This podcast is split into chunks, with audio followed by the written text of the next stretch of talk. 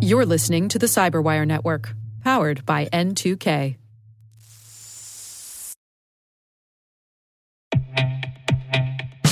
And now, a word from our sponsor, SpyCloud, the leader in operationalizing cybercrime analytics.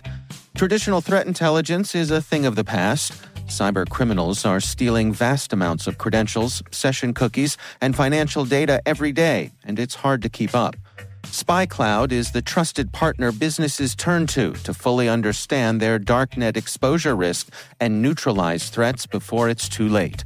SpyCloud alerts your organization as soon as an employee or customer's data appears on the darknet, so you can act faster than bad actors to prevent cyber attacks like ransomware, session hijacking, account takeover, and online fraud. With insights from the industry's largest repository of recaptured data, protect the digital identities and systems most important to your business.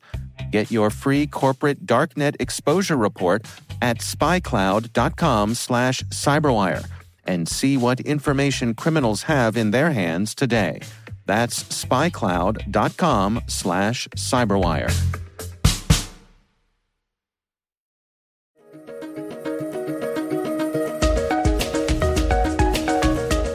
Hello, everyone, and welcome to the CyberWire's Research Saturday. I'm Dave Bittner, and this is our weekly conversation with researchers and analysts tracking down threats and vulnerabilities and solving some of the hard problems of protecting ourselves in a rapidly evolving cyberspace. Thanks for joining us.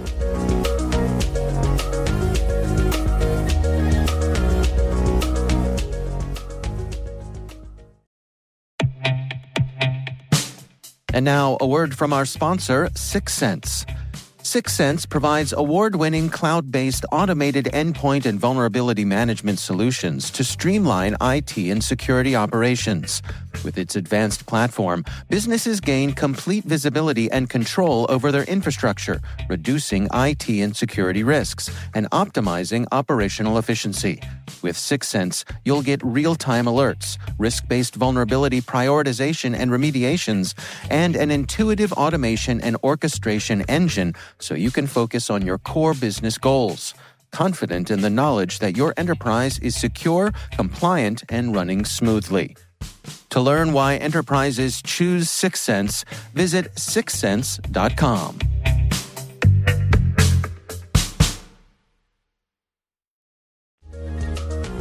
Adware in general, it, its purpose is to serve ads to the target, and in general, it will you know persist on disk. It'll start up in some some known way, usually by an auto run. That's Jay Novak. He's a threat hunter and tech lead at Booz Allen Hamilton's Dark Labs Advanced Threat Hunt team. The research he's discussing today is called Advanced Persistent Adware Analysis of Nation State Level Tactics it's generally considered pretty unsophisticated. You know, when you think about the profit margin that, you know, an adware provider is going to get, you know, they're not going to be generating uh, a ton of revenue unless it's a very widespread operation. And if it's a company that is creating this this piece of adware, or some organization that's creating this piece of adware, they're not going to spend a lot of time developing it or utilizing you know sophisticated techniques to help it hide. So it's usually pretty easy to detect uh, pretty easy to find and relatively unsophisticated. And, and, so the purpose of run of the mill adware is to inject an ad in a, I guess, a surreptitious way, and unintentionally onto your system uh, uh, in a sort of a sneaky way, and that's why it's considered malware. Yeah, that's right. So your sort of run of the mill adware will um, be an executable that's on disk. And when it starts in its simplest form, it will just launch Internet Explorer and send Internet Explorer to some known page that will serve an ad to the user. So, what you all discovered here is a bit more sophisticated than that. Take us through what you found.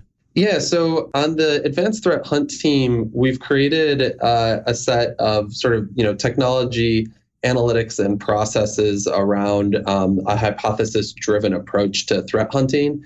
Um, and when we were looking at a particular network utilizing this process, we were going through a particular analytic that helps us find um, W script use on uh, on Windows systems. Hmm. One of our analysts saw a, uh, a W script executing uh, a piece of JavaScript code that on the command line had a bunch of obfuscated base 64 encoded arguments. And um, these arguments pointed towards a further obfuscated uh, encrypted blob on disk or, or semi encrypted blob on disk. And so um, essentially, what he had found was a JavaScript program that had multiple arguments being passed into it that then was making a call out to the internet. And um, sort of your level of suspicion kind of alarm bells go off at this point and we decided you know this is worth a further look right? We didn't really know it was adware at the time but it was definitely worth diving into. What we discovered from there through reverse engineering the JavaScript and by doing a little bit of digging in terms of how this thing was persisted, um, we sort of found two things. We we found that the program, the this malware, was utilizing um, a technique that we generally only see in in very sophisticated campaigns. The only thing that's persisted uh, to disk itself is something that's very lightweight, um, very you know mutable so that signatures like uh, you know your your normal IOCs don't necessarily uh, work because it can be changed so easily. And it's also lightweight and easy to develop and easy to change. So if some heuristic based signature is developed for the thing that that is on disk, uh, you know that can be changed really easily by the actor. So this this is um, kind of a level of sophistication in terms of its uh, you know operational security in protecting itself as a tool that a that an attacker could use definitely pointed us towards thinking that this was something that was maybe a little bit different than your normal, you know, run of the mill sort of adware or commodity malware. Yeah, walk us through how this works. Take us through it step by step. What did you discover? The first thing that we discovered again was this uh, was this JavaScript and then after um, we discovered the JavaScript, we went back and looked at a different analytic that we run on all of our endpoints that we're trying to hunt in. And that analytic looks for kind of known persistence mechanisms. And we discovered a correlation between a scheduled task uh, that was actually running the W script and then the W script, um, you know, kicking off this this JavaScript job we actually didn't have access to go back to this particular endpoint um, and watch what was happening sort of dynamically in real time.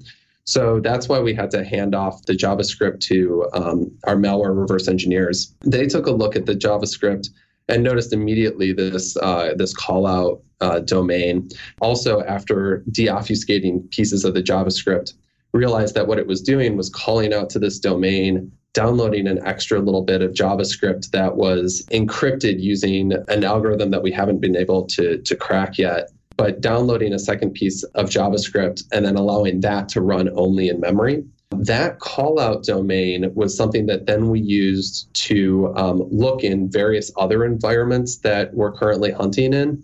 By using that domain, we were actually able to find um, you know multiple instances of this, not only in the first place where we found it, but um, across a couple of other networks as well. From there, we did a lot of um, pivoting analysis, you know, sort of outside of the wire, so to speak, where um, we took that domain and looked at various enrichment sources. By sort of pivoting off of that domain, we found other domains that were related, and those other domains pointed to older versions of this malware that then um, we discovered was part of this overall adware campaign. So, what is your sense of, of, of what uh, what the motivation is here? Do, do you have a, a feeling that um, they're targeting particular people? No, this this doesn't seem to be particularly targeted. I think that that's one of the things that was kind of interesting to us. Commodity malware, and, and, and we sometimes fall into this trap too, but commodity malware, you know, adware, crimeware, um, you know, certain variants of crimeware, some of these things tend to get ignored um, during SOC operations because they're not targeted. But I, I think for us, one of the reasons why we wanted to make sure to put out this blog post is because it's it's not just evidence of adware using advanced persistent you know um, techniques but it's evidence of, uh, of sort of a, a, larger story that you know adversaries from adware developers all the way up to apts cyber criminals and everything in between they're starting to use these techniques that we generally thought were were only for a small piece of the adversaries out there And since they're being used by more people, that means that organizations really have to take a hard look at how they're going to detect that type of behavior. And for us, it's taking a, a proactive approach to hunting to really go out there, find those unknown unknowns, bring them to light, and then create this iterative process around creating new analytics and, and really kind of keeping up with those adversaries and changing the way that that arms race happens between you know us as defenders and them as attackers. What kind of information was this looking for specifically? Do you have a sense on that? This particular adware, the final stage executable that's downloaded and run, it appears to mostly be for the purpose of serving adware. Mm-hmm. But not to be over speculative here, but the adware itself is something that's persisted on disk and does have the ability to execute arbitrary code. Um, so we don't have any evidence that anything more, uh, you know, nefarious was going on here. But it's certainly not something that organizations should ignore um, just based on the fact that it could be running other uh, other executables. So it could be as simple as serving up adware, but it's possible that it's in a sense a misdirection that could later do other things. Yeah, a misdirection, or um, you know, there's been there's been evidence in the past of um, sort of this you know malvertising campaigns where even companies that think that you know they're doing something you know relatively benign, and by companies I, I mean these you know these organizations that are doing um, that are serving adware, they're doing something that's you know relatively benign, but really there's some other entity that is utilizing this to um, to do a more targeted attack. Take me through the process of hypothesis driven behavioral based analytics. That's something that you all used here. Um, shed some light on that. How does that work? What we're attempting to do is use um, our ideas about how adversaries operate. So we have, you know, a lot of people on the team come from sort of a, a red team pen, pen testing background. Uh, and some people on the team come from the malware reverse engineering, and some people on our team come from sort of a, a, cyber threat intelligence background. And so we we try to you know put on our different hats as we go through and come up with what we call hunt analytics. And we we put these hunt analytics in our hunt analytics library. And we try to take each one of them uh, which we treat as sort of a hypothesis about how an adversary might act in a particular network. And um, out of each one of these analytics, what happens is we develop haystacks. And in these haystacks, uh, we can add all of our enrichment information, such as domain registration information or information from a third party like VirusTotal or RiskIQ. And all of that enrichment data comes together to help us quickly triage each haystack. A, a haystack might have 10 things that we have to triage, and another haystack might have a, a thousand things that need to be triaged. And, and so we try to bring in as much information as possible. And all of this really um, sort of starts with to the point point about behavioral analysis, it all starts with getting data from uh, these organizations that we're trying to protect. And so that data can be network data that's generated by network sensors. Um, but really, we find uh, a lot of really, really good information when we start querying endpoint detection and response tools to get the both the telemetry and the forensic style data directly from the endpoints for our haystacking. So this isn't the sort of thing that uh, a standard antivirus tool would be likely to detect.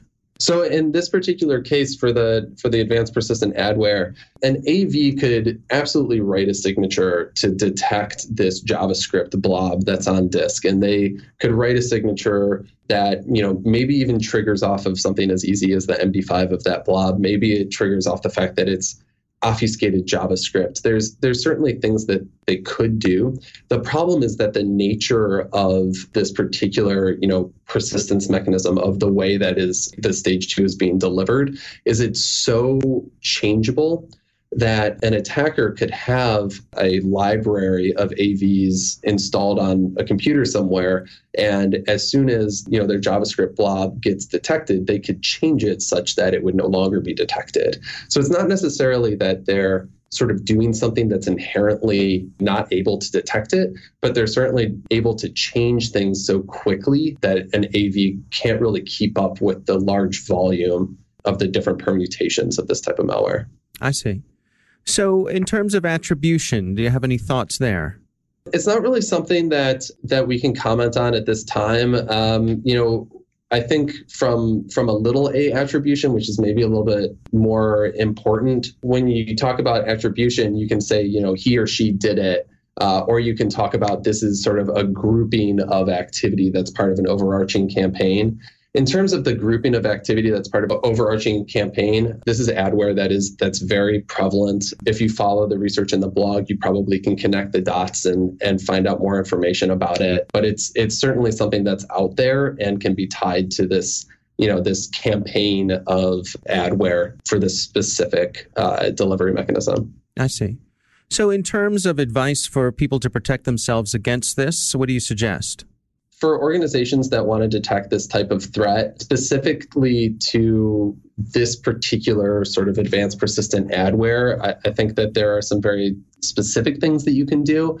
But more importantly, I think that for an organization that wants to detect advanced threats, it's going to take a little bit of, of introspection, right?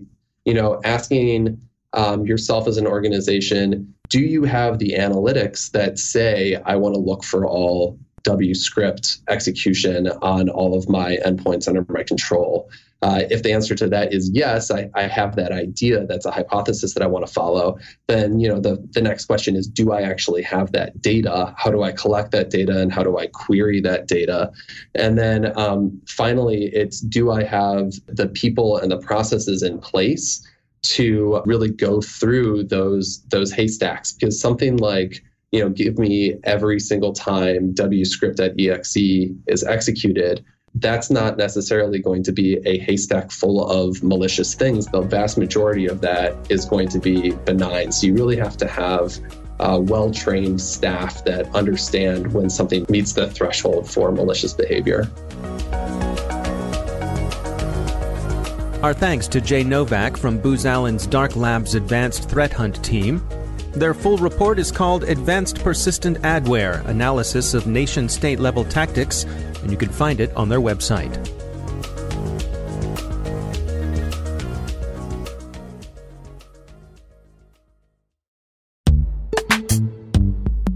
And now a word from our sponsor, Netskope. Netskope is a worldwide leader in SASE and Zero Trust. Its unified platform, Netskope One, provides optimized access and zero trust security for people, devices, and data anywhere they go, helping customers reduce risk, accelerate performance, and get unrivaled visibility into any cloud, web, and private application activity. To learn more about how Netskope helps customers be ready for anything on their SASE journey, visit netskope.com.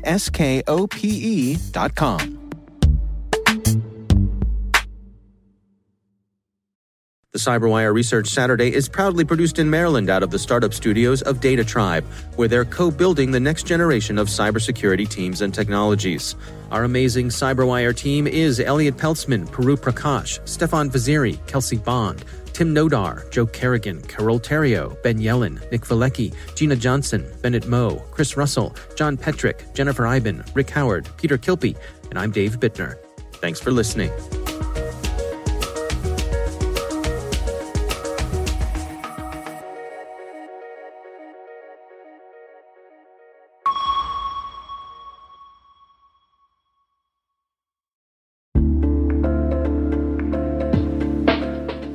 Rick here. At N2K Cyberwire, we're dedicated to continuously improving the quality of the news and commentary on our network.